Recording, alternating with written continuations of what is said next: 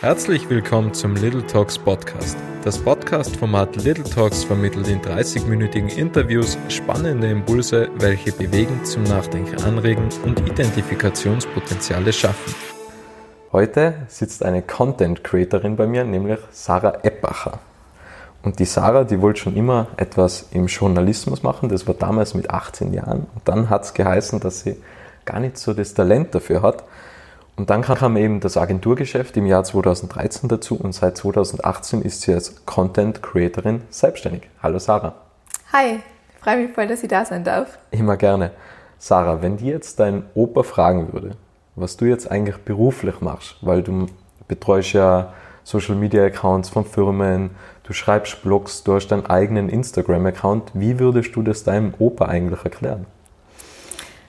Also am einfachsten zu erklären wäre es, glaube ich, wenn ich zu ihm sage, ich bin sowas wie eine Journalistin, nur dass ich nicht für ein externes Medium schreibe, wie eine Zeitung ähm, oder für einen Fernsehsender arbeite, sondern dass ich einfach meine eigenen Medien habe, wo ich Inhalte erstelle, sei es Texte, Bilder, Videos und ähm, ja, zu verschiedenen Themen da eigentlich meine Meinung kundtue. Also sehr ähnlich dem bekannten Journalismusberuf.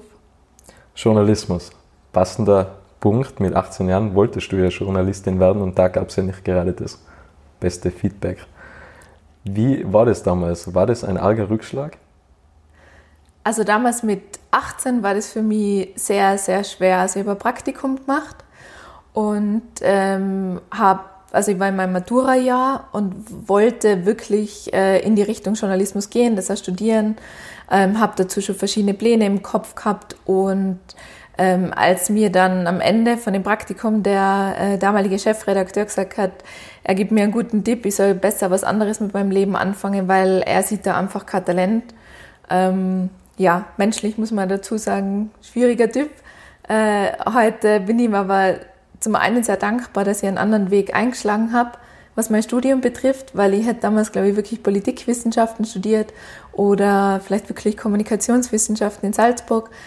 Aber ich habe dann letztlich Sportmanagement und B W L studiert und das hat mir ganz andere Möglichkeiten eröffnet.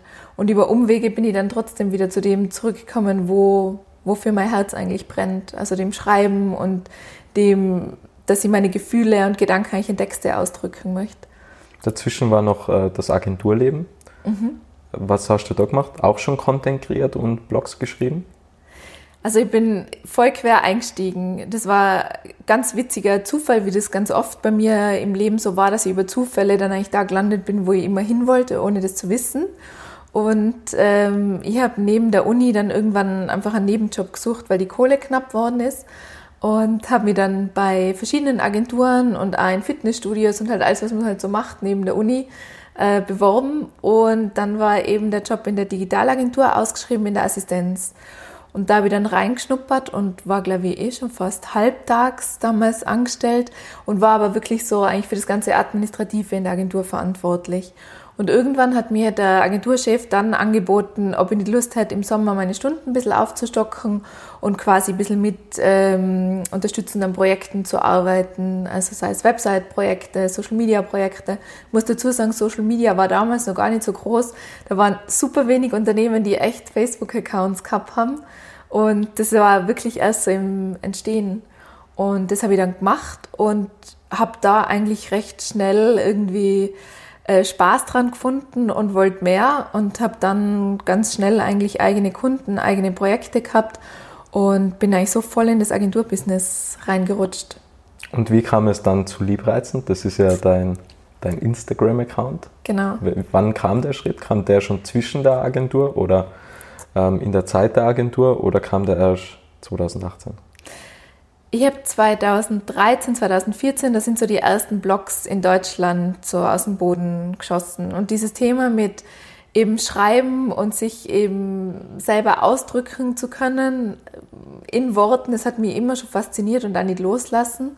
Und eben das Thema Blogs war ja dann was, wo man halt einfach ganz schnell selber eine Website, schnell unter Anführungszeichen, eine Website kreiert hat und dann seine Texte einfach ins Internet gestellt hat. Und das habe ich super spannend gefunden. Und dann habe ich über eine Arbeitskollegin, die dann zur Freundin worden ist, wie gesagt, ja, wir machen das gemeinsam. Und da gab es vor Liebreizend, gab es schon einen anderen Blog. Und das war, glaube ich, zwanzig vierzehn, haben wir da gemeinsam gestartet. Und nach einem Jahr war aber da die Luft draußen, wo wir gemerkt haben, wir wollen unterschiedliche Dinge. Es funktioniert ja zwischenmenschlich nicht mehr so gut. Und dann war so der Punkt bei mir, okay, was mache ich? Wollte das aber auch nicht irgendwie aufgeben, sondern wollte eigentlich mehr und wollte weitermachen. Und dann ist Liebreizend entstanden. Und der Blog ist dann Ende zwanzig fünfzehn online gegangen. Und da war Instagram wirklich erst so ganz am Anfang. Also Instagram haben, in meinem Freundeskreis hat kaum jemand Instagram gehabt. Und ja, so ist das eigentlich dann über die Jahre jetzt gewachsen.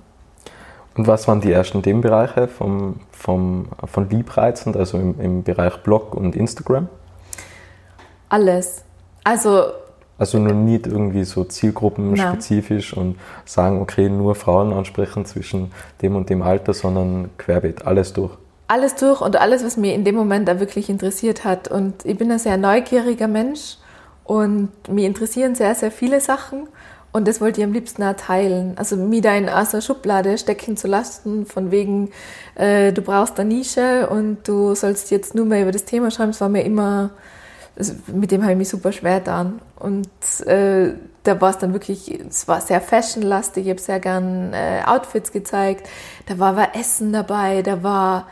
Äh, da waren Reisen schon dabei, es, also wirklich querbeet, alles, was mir irgendwie unterm Tag so vielleicht gefallen hat, habe ich gepostet, so ohne große Strategie, ohne großes Konzept dahinter. Ja, es war einfach aus meinem Leben. Man würde eigentlich sagen, so klassischer Lifestyle-Blog und dann irgendwann habe ich halt gemerkt, okay, ich sollte mich vielleicht mal ein bisschen auf ein Thema spezialisieren, beziehungsweise da mal so ein Thema finden, wo ich mich richtig wohlfühle. Und wie hat man damals die Leute auf die Webseite gebracht? Weil wenn Instagram damals noch nicht so bekannt war, ähm, vielleicht über Facebook, war das damals noch sehr relevant oder gab es da andere Methoden? Also Facebook war damals sehr, sehr wichtig. Also über die Facebook-Seite ist dann der meiste Traffic auf den Blog gekommen, ähm, weil man ja auf Facebook super gut Links teilen kann, die dann klickbar sind, was ein großer ja, Vorteil bei ist, bei Instagram ein schwieriger. schwieriger. Ja. Genau. Und ähm, Pinterest, also ich habe immer schon relativ viel Zeit äh, von Anfang an in Pinterest investiert. Im Nachhinein vielleicht auch sogar jetzt wieder zu wenig, wo ich mir oft denke, da ist noch viel, viel mehr Potenzial eigentlich vorhanden. Und was hat es dann eigentlich noch gegeben? Nein, ich glaube, das waren eigentlich so die zwei Hauptkanäle. Instagram äh, hat es ja, also Stories hat es noch gar nicht gegeben. Das ist ja auch viel später eigentlich erst dazugekommen. Ich glaube zwanzig achtzehn. Oder war es zwanzig siebzehn? zwanzig achtzehn? Also es Snapchat hat es auf genau, jeden Fall Snapchat, früher gehabt. Genau, ich war zuerst dann auch recht aktiv auf Snapchat und ähm, dann hat Instagram die Funktion kopiert und dann hat man so langsam gemerkt, wie alle, die irgendwie... Optimiert, würde Instagram sagen. Ich würde sagen, kopiert. ähm, alle, die auf Snapchat auch sehr aktiv waren mit äh, Stories und Snaps, sind dann eigentlich wieder zurück auf Instagram gewandert, was ein sehr kluger Schachzug war, ja. Und dann... hat es eigentlich angefangen, dass Instagram ja wieder viel, viel nahbarer geworden ist, weil davor war ja Instagram einfach nur dieses sehr gestellte, sehr perfekte, den sehr perfekten Ausschnitt zu zeigen. Also ich habe früher Instagram einfach nur dafür benutzt, um coole Filter äh, aufs, ja. aufs Foto zu, zu, ähm, zu projizieren und dann hat man irgendwie das Foto runtergeladen und trotzdem auf Facebook Auf Facebook geteilt. Gepostet, ja genau. Hab das ich war also früher gemacht. Für mich äh, Instagram. Ja, so. Ich habe mich auch nur deswegen auf Instagram angemeldet, ja. weil, der, weil die man Filter wollte so einfach cool coole Fotos ja, genau. haben. Ja. Und jetzt schaue ich mir die Filter an und denke ich mir, oh Gott, wie hässlich. Ja, so. Ja mittlerweile, ja, es, es entwickelt sich einfach weiter, aber damals hat es halt, ich glaube, damals haben wir noch nicht gewusst, wie ästhetische Fotos aussehen können. No. Damals war die Handykamera. Ja. Damals waren sie dann noch nicht so gut. Also mittlerweile, was man mit einem iPhone machen kann, ja. Das ist ja absurd. Ja, das, das stimmt. Was hat eine Content-Creatorin für ein Handy? Äh, ja, das schon. Das Beste, was es am Markt gibt wahrscheinlich. Ja. Ja. Das ist bei mir mittlerweile so, ich habe dann immer schon iPhones gehabt, weil, ja, hat man irgendwie, also im, im Agenturwesen ist man einmal ganz, ganz schnell in dieser Apple-Welt gefangen. Ja. Und einmal drinnen... Kind. Äh, genau, dann muss irgendwie alles synchronisiert sein und so, also ja. Und äh, ich habe dann aber immer iPhones gehabt, äh, also aus Geldgründen nimmt man halt dann die niedrigere Speicherplatzvariante. Und bei mir war dann immer beim Fotomachen so kein Speicherplatz vorhanden. Und das hat mich irgendwann so genervt. Und gerade wo ich dann in die Selbstständigkeit gestartet bin, war das für mich so, ich habe momentan, glaube ich, eine Bildschirmzeit von acht bis elf Stunden am Tag. Boah, ich habe fünfundzwanzig. Am Tag? Ja. Wie, fünfundzwanzig Stunden am Tag? fünfundzwanzig Minuten. Ach so, fünfundzwanzig ja. Minuten. Stunden habe ich gedacht, das geht ja, doch nicht. Na, Stunden bin ich weit entfernt. Na, also und ich mache einfach wahnsinnig viel übers Handy. Also gerade für Instagram fast alles. Ich bearbeite sehr viele Bilder, ich schreibe zum Teil die Texte, ich beantworte Kommentare da. Ähm, und das muss einfach funktionieren. Wenn ich mich da jeden Tag ärgern müsste, deswegen ist das für mich einfach so, da bin ich mittlerweile bereit, einfach echt viel Geld auszugeben, einfach nur, was damit das Arbeitsgerät ja. funktioniert. Ähm, wie schaltet man da einfach, einfach am besten ab? Weil wenn ich auf Instagram bin und ich konsumiere das vielleicht fünf Minuten am Tag, dann fühle ich mich irgendwie jetzt nicht gerade besser. Ähm, ja. Vielleicht ab und zu, aber, aber im Endeffekt prasselt ja eine perfekte Welt auf dich ein und, und wenn man jetzt irgendwie acht Stunden, neun Stunden am Tag online ist, die ganzen Kommentare abarbeiten muss, da kann man ja irgendwie nie abschalten, oder? Das stimmt. Das war wirklich ein Prozess, das zu lernen. Ähm, erstens einmal, also zwei Dinge. Zum einen auch wirklich bewusst zu sagen, ich lege das Handy jetzt beiseite und nehme mir die Zeit für mich und versuche auch meine Gedanken dann mal ein bisschen ähm, zu sortieren und einfach ähm, zur Ruhe zu bringen. Das schaffe ich mittlerweile eigentlich recht gut über Meditation. Also ich habe dann Phasen, wo ich das sehr, sehr intensiv betreibe, dann wieder weniger, dann fällt mir wieder auf, wie gut es mir eigentlich tut, wenn ich meditieren würde.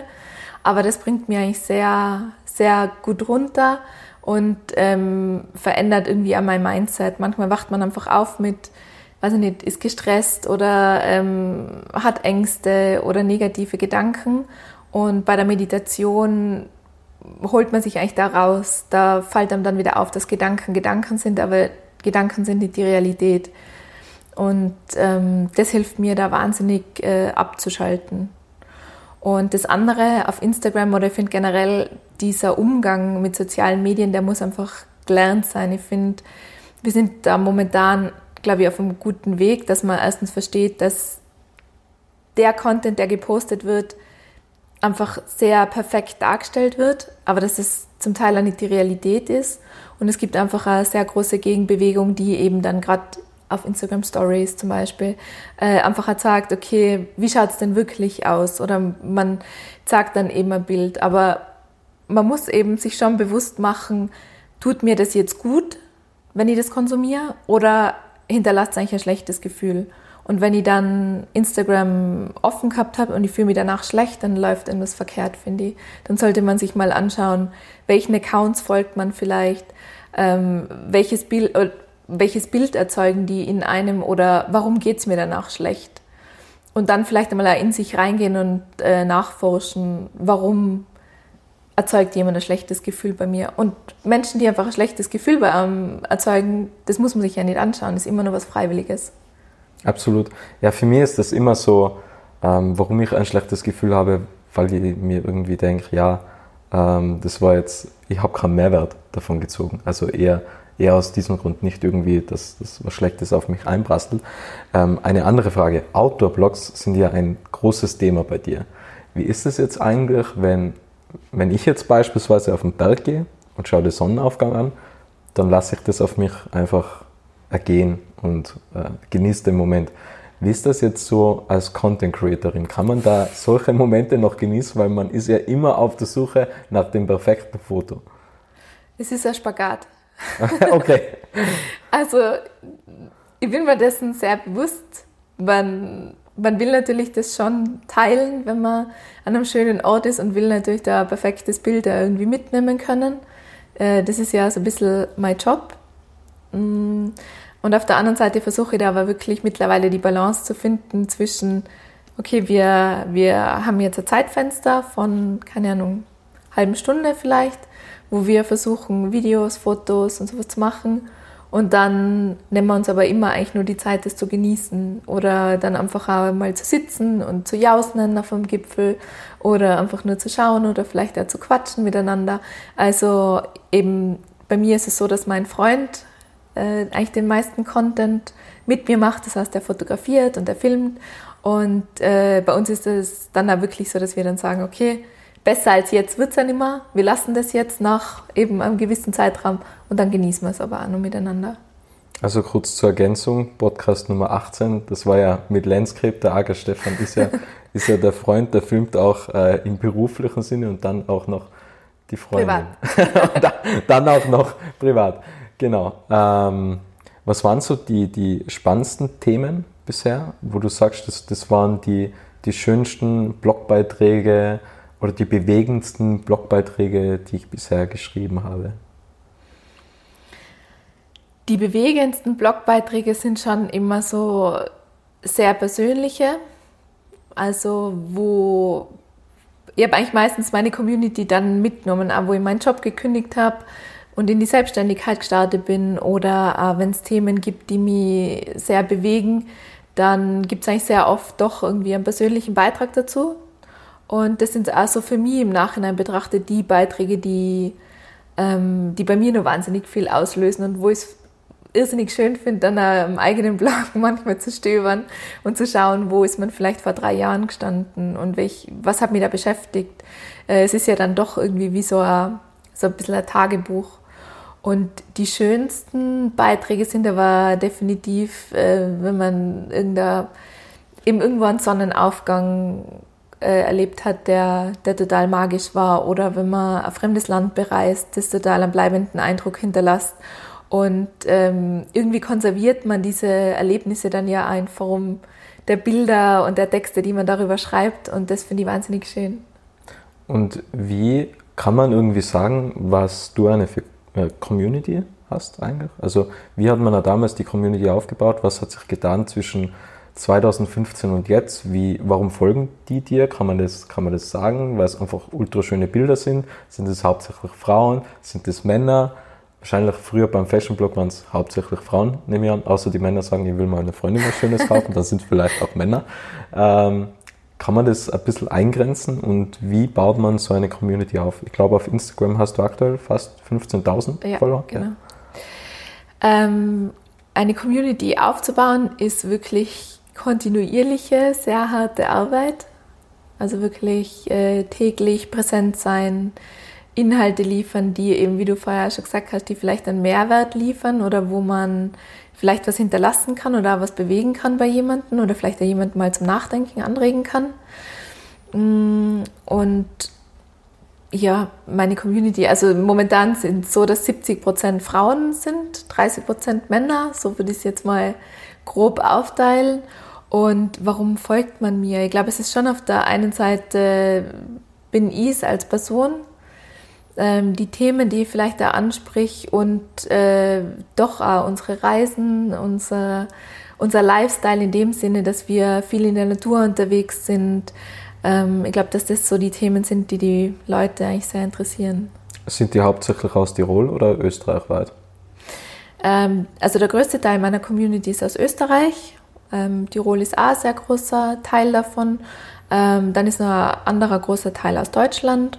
Und das dritte ist dann, muss ich kurz nachdenken, es ist dann schon Italien oder so, also es ist wirklich hauptsächlich im deutschsprachigen Raum, mhm, Österreich, Deutschland. Und wie geht man jetzt damit um, wenn man irgendwie jeden Tag Content kreieren muss und auch ähm, gewisse Dinge preisgibt, weil äh, heute hattest du ja zum Beispiel so eine Fragerunde mhm. ähm, und da werden ja auch persönliche Dinge gestellt oder persönliche Fragen gestellt. Wie geht man mit dem um, wenn man irgendwie sein ganzes Leben so preisgibt, so offen gibt? An Leute, was man ja eigentlich gar nicht kennt. Also zum anderen muss ich sagen, das mag vielleicht so aussehen, als würde ich mein ganzes Leben preisgeben, aber ich gebe einen sehr ausgewählten Aspekt davon preis. Und bei mir ist es so, ich habe über die Jahre schon sehr genau gelernt, wo ich die Grenze ziehe, was ich öffentlich machen will und was aber auch privat sein darf. Aber auf der anderen Seite, ja, jetzt habe ich die Frage vergessen. Wie war die Frage? Tja. Ist passiert. äh, was war die Frage? So, jetzt, äh, so, jetzt muss ich mich auch kurz sammeln. jetzt, jetzt, jetzt, war, jetzt, jetzt war ich ein bisschen abgelenkt. Ähm, ja, wenn ah, man alles preisgibt. Genau, wie man sich dabei fühlt. Ähm, ah ja, ich habe meinen Faden wieder. Das kann einmal vorkommen. Genau. Ich war jetzt ein bisschen überfordert, dass du die Frage nicht mehr weißt, weil sobald ich, ich eine Frage gestellt habe, ist sie weg. Ich glaube, das liegt an der Schwangerschaftsdemenz, dass ich das als Ausrede verwende. Natürlich, bei mir liegt die Ausrede halt relativ wenig. Na, also zum einen eben, wie gesagt, ich gebe sehr ausgewählte Dinge preis. Auf der anderen Seite bin ich aber ein sehr offener Mensch. Also auch wenn man mich kennenlernt, ähm, ganz unabhängig von Instagram oder vom, vom Blog, dann äh, ich habe kein Problem damit, gewisse Aspekte in meinem Leben zu teilen oder über das zu reden. Also das macht mir nichts und pff, da würde ich immer ganz schnell eigentlich irgendwie so, ja, eigentlich erzählen, was mich gerade beschäftigt. Und von dem her ähm, habe ich kein Problem damit. Beziehungsweise eben die Dinge, die ich dann nicht teile, ähm, dafür entscheide ich mich einfach ganz bewusst, dass ich das privat halte. Kann jetzt, also Entschuldigung, wenn ich das sage, ich würde dich als Influencerin bezeichnen. Ja. Ähm, kann das heutzutage noch jeder machen oder ist das schon fast unmöglich, weil einfach der Algorithmus von Instagram ähm, so eingeschränkt ist? Facebook ist irgendwie sowieso nicht mehr relevant, würde ich jetzt mal behaupten, oder wenig ja. relevant. Ja. Ähm, ist das heutzutage überhaupt noch möglich, einen großen Instagram-Account aufzuziehen, der was nicht mit Katzenvideos gefüllt ist? Was, was ist ein großer Instagram-Account? Ja, sagen wir mal über fünfzigtausend. Naja, es ist schon sehr schwer geworden mittlerweile. Also ich habe jetzt fünfzehntausend und mache das auch schon, oder knapp fünfzehntausend. Ähm, und mache das auch schon einige Jahre, aber es ist natürlich ähm, die Masse, also irgendwie ist jeder auf Instagram und jeder versucht ähm, dort größer zu werden, zu wachsen und die Konkurrenz ist da einfach viel, viel größer. Ähm, wenn man ein Thema hat und eine Nische hat und ähm, wirklich guten Content produziert, dann glaube ich schon, dass es möglich ist. Aber ich glaube, es ist sehr schwierig, wenn man... Aber auch die Nische zu erreichen, das ist schon... Genau. Also man muss dann sich wirklich trauen, voll auf die Nische zu gehen und da einfach wirklich sehr, sehr guten, herausstechenden Content produzieren. Und ich glaube, am Ende gehört immer so ein bisschen das Quäntchen Glück dazu, dass, dass ein paar Faktoren ähm, zusammenspielen, dass das dann so aufgeht. Ich würde aber niemandem empfehlen, damit anzufangen, mit dem Ziel, äh, damit jetzt reich zu werden oder, weil da müsst ihr ja was anderes machen, muss ich auch ehrlich sagen. Also, oder man braucht mehr Follower. Ja. Also mit vielen Follower, glaube ich, ist es schon natürlich, möglich, aber Geld wie, wie, das ist ja das Schwierige. Wie, ja. wie baue ich mir eben die Community auf? Und es ist mittlerweile schon so, dass auch Unternehmen sehr, sehr genau hinschauen, äh, wie die Zahlen einfach sind und äh, nicht einfach mit jedem zusammenarbeiten. Und es ist nicht mehr so einfach, so schnelles Geld damit zu verdienen, wie vielleicht vor ein paar Jahren. Mhm.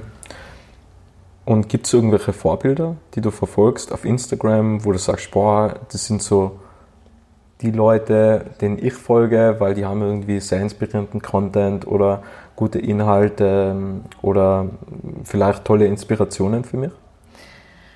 Das wechselt bei mir, um ehrlich zu sein, auch immer wieder. Also ich habe mir aber auf Instagram wirklich ein Umfeld geschaffen. Ich konsumiere den Content, den ich da täglich zu sehen kriege, der in meinem Newsfeed ist, eigentlich super gern. Und da sind wirklich Menschen dabei, wo sich mittlerweile Freundschaften äh, gebildet haben, wo wir uns privat super gut verstehen und äh, wo man einfach merkt, das sind oft Leute, die irgendwie einen ähnlichen Äh, Charakter vielleicht haben oder ähnliches Mindset und ähm, da, ja, ich mag das eigentlich super gern. Also ich konsumiere wirklich Content, der mir Freude macht und der mir Spaß macht. So richtig Vorbilder in dem Sinne habe ich eigentlich nicht, dass ich jetzt sage, die Person oder die, der Account. Es gibt einige, die, die tollen Content machen und die mich immer wieder bereichern oder mich, äh, mich zum Nachdenken anregen mit dem, was sie machen. Wir haben jetzt viel über Instagram gesprochen, mhm. aber du schreibst auch selber einen Blog auf deiner Webseite. Rentiert sich das heutzutage überhaupt noch, dass man, dass man sehr viel bloggt, sehr viel ähm, solcher Art von Content kreiert oder ist das mittlerweile relativ schwierig geworden, weil viel mehr auf Bilder gesetzt wird, einfach ein Bild, ein wenig Text, oder lesen sich Leute wirklich noch lange Blogbeiträge durch? Es kommt eben sehr auf die Nische drauf an. Also ähm, ich habe das dann irgendwann auch erkannt, dass es wichtig ist, wirklich sich auf ein paar Themengebiete zu spezialisieren oder zu fokussieren und darüber dann zu schreiben. Und ähm, auf, auf einem Blog ist es erstens so, das ist mein Medium. Also Instagram kann von heute auf morgen sagen, es gibt Instagram nimmer und dann ist alles eigentlich weg. Es ist sehr unwahrscheinlich, dass das passiert, aber im Endeffekt ist es äh, ein börsennotiertes Unternehmen, das da einfach die, die Zügel in der Hand hat und entscheidet, was passiert. Wenn die den Algorithmus ändern und die von heute auf morgen keine Reichweite mehr kriegt, dann ist mein Businessmodell eigentlich flöten gegangen. Und auf dem Blog ist es aber so, ich kann mir über S E O, ich kann mir über Kanäle wie Pinterest zum Beispiel, kann ich mir einfach schon ähm, Traffic-Ströme aufbauen und kann langlebigen Content schreiben, wie zum Beispiel Reiseberichte oder äh, Beiträge übers Wandern, um, die einfach in drei Jahren genauso nur aktuell sind. Ein Bild auf Instagram ist viel, viel kurzlebiger und ist für einen Moment interessant und verschwindet dann aber eigentlich schon wieder ganz schnell. Eigentlich nach zehn Stunden, glaube ich, genau. Ist es ja schon irgendwie nicht mehr im, genau. im Newsfeed so erreichbar. Und ein Blogbeitrag kann halt über Google einfach in fünf Jahren vielleicht genauso nur interessant sein.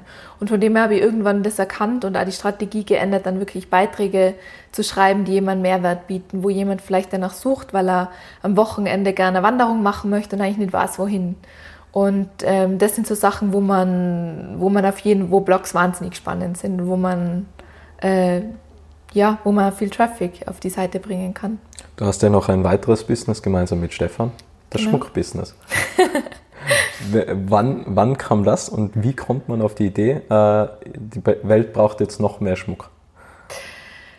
Ah ja, das ist genauso ein sehr, sehr lustiger Zufall, dass es so entstanden ist und irgendwann gab es die Möglichkeit und wir haben das dann beim, beim Schopf gepackt. Und einfach den Mut zusammengefasst und gesagt, das setzen wir jetzt um. Ja, es war dann die Idee im Raum und wir waren dann irgendwie von der Idee ja so überzeugt zu sagen, die Nordkette, also quasi diese, diese Bergkette zum Umhängen mit diesem Wortspiel, das gibt's nicht und ähm, haben uns dann da sehr intensiv damit auseinandergesetzt, mit, äh, mit dem Design, mit der Geschichte dahinter und ähm, so ist es dann über Monate und Wochen wirklich immer weiter gewachsen und irgendwann war so dieser Point of No Return, wo wir gesagt haben, okay, wir sind einfach viel zu weit, um das jetzt nicht zu probieren ähm, und haben gesagt, wir machen es einfach und eben dann Stefan und ich gemeinsam eine zweite Firma gegründet. Und haben einfach äh, gesagt, okay, wir probieren das jetzt. Und so ist eigentlich unser Schmucklabel Nordkette Jewelry entstanden. Und wie lange gibt es äh, schon? Das gibt es jetzt seit knapp zwei Jahren. Ähm, es gibt zwei Kollektionen. Ähm, es gibt ist nur Herren, also auch für Herren oder nur Damenschmuck?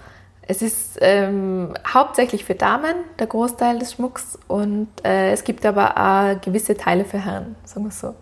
Und der Gedanke dahinter war, dass ich bin ja jemand, ich trage wenig Schmuck, ich trage nur sehr ausgewählten Schmuck und es muss aber Schmuck sein, der unkompliziert ist. Ich hasse nichts mehr, als wie wenn ich jeden Tag äh, den Schmuck wieder abnehmen muss, wieder anlegen muss. Ich mag einfach gern Schmuck, der, der quasi meinen Alltag mit mir mitmacht. Ich kann mit dem Sport machen, ich kann damit duschen gehen, ich, der ist einfach da. Aber ich merke nicht, dass er da ist. Und das war eigentlich so der Grundgedanke, warum wir gesagt haben, wir wollen... Wir wollen sowas machen. Spannend. So, jetzt geht's dem Ende hin. Wo oder wie wird sie, werden sich die nächsten Jahre bei dir weiterentwickeln? Also weiterhin viel Content, weiterhin mehr Schmuck. Wahrscheinlich äh, gibt es sonst noch andere Themengebiete, wo du sagst, das will ich vielleicht noch erweitern oder das will ich noch machen. Vielleicht mehr Reisen oder andere Dinge? Also ich werde ja Mama im Dezember. Mit, also wir kriegen gleich äh, zweifachen Nachwuchs, also wir kriegen Zwillinge. Ähm, das wird bestimmt sehr herausfordernd äh, in den nächsten Jahren, aber ich freue mich irgendwie auf diese neue Rolle und ich glaube, dass sich das doch sehr stark dann auch auf meinen Kanälen widerspiegeln wird. Ich habe nicht vor, äh, aus meinem Blog jetzt einen Mama-Blog zu machen und nichtsdestotrotz glaube ich aber, dass äh, wir dann eben als Familie unterwegs sind, beim Wandern, beim Reisen, Ähm, es gibt noch ein paar andere Projekte, die ich jetzt im Kopf habe, ähm, wo wirklich auch noch ganz viel Herzblut von mir drin hängt, ähm, wo ich hoffe, dass ich einfach in den nächsten Jahren ein bisschen Zeit dafür investieren kann und vielleicht da noch was anderes entstehen kann. Mhm. Klingt schön. Wenn jetzt irgendwann die Zwillinge groß sind und die gehen dann zu dir hin und sagen, Mama, wir wollen jetzt die, die besten Learnings von deinem Leben haben, die besten drei Learnings. Was wäre das? Mhm.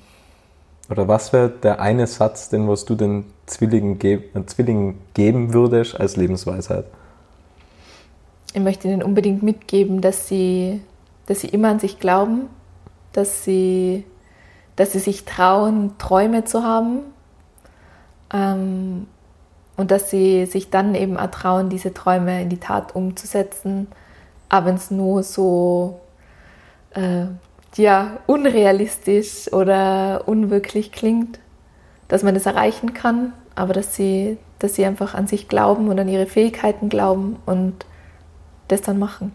Das Schöne an Träumen ist ja, erstens, sie kosten nichts. Jeder kann träumen. Und zweitens, ein großer Traum kostet gleich viel Energie wie ein kleiner Traum.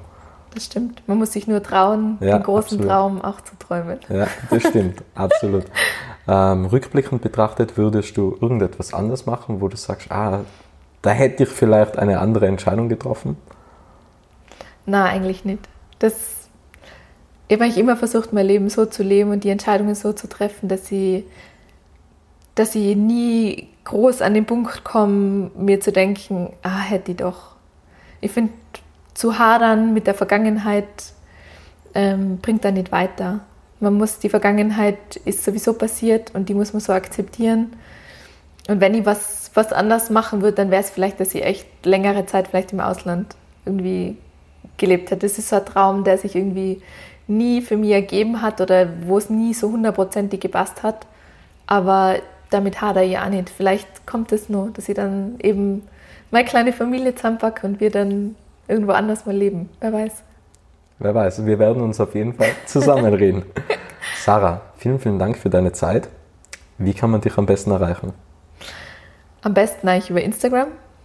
Wie gesagt, ich bin elf Stunden am Tag am Handy. Na, am besten über Instagram oder über meinen Blog w w w punkt liebreizend punkt com oder eben das Instagram-Handle ist auch at liebreizend und da bin ich eigentlich meistens zu erreichen. Wunderbar. Es war sehr, sehr spannend, das Interview. Vielen, vielen Dank nochmals und danke an alle, die da draußen zugehört haben. Danke für deine Zeit.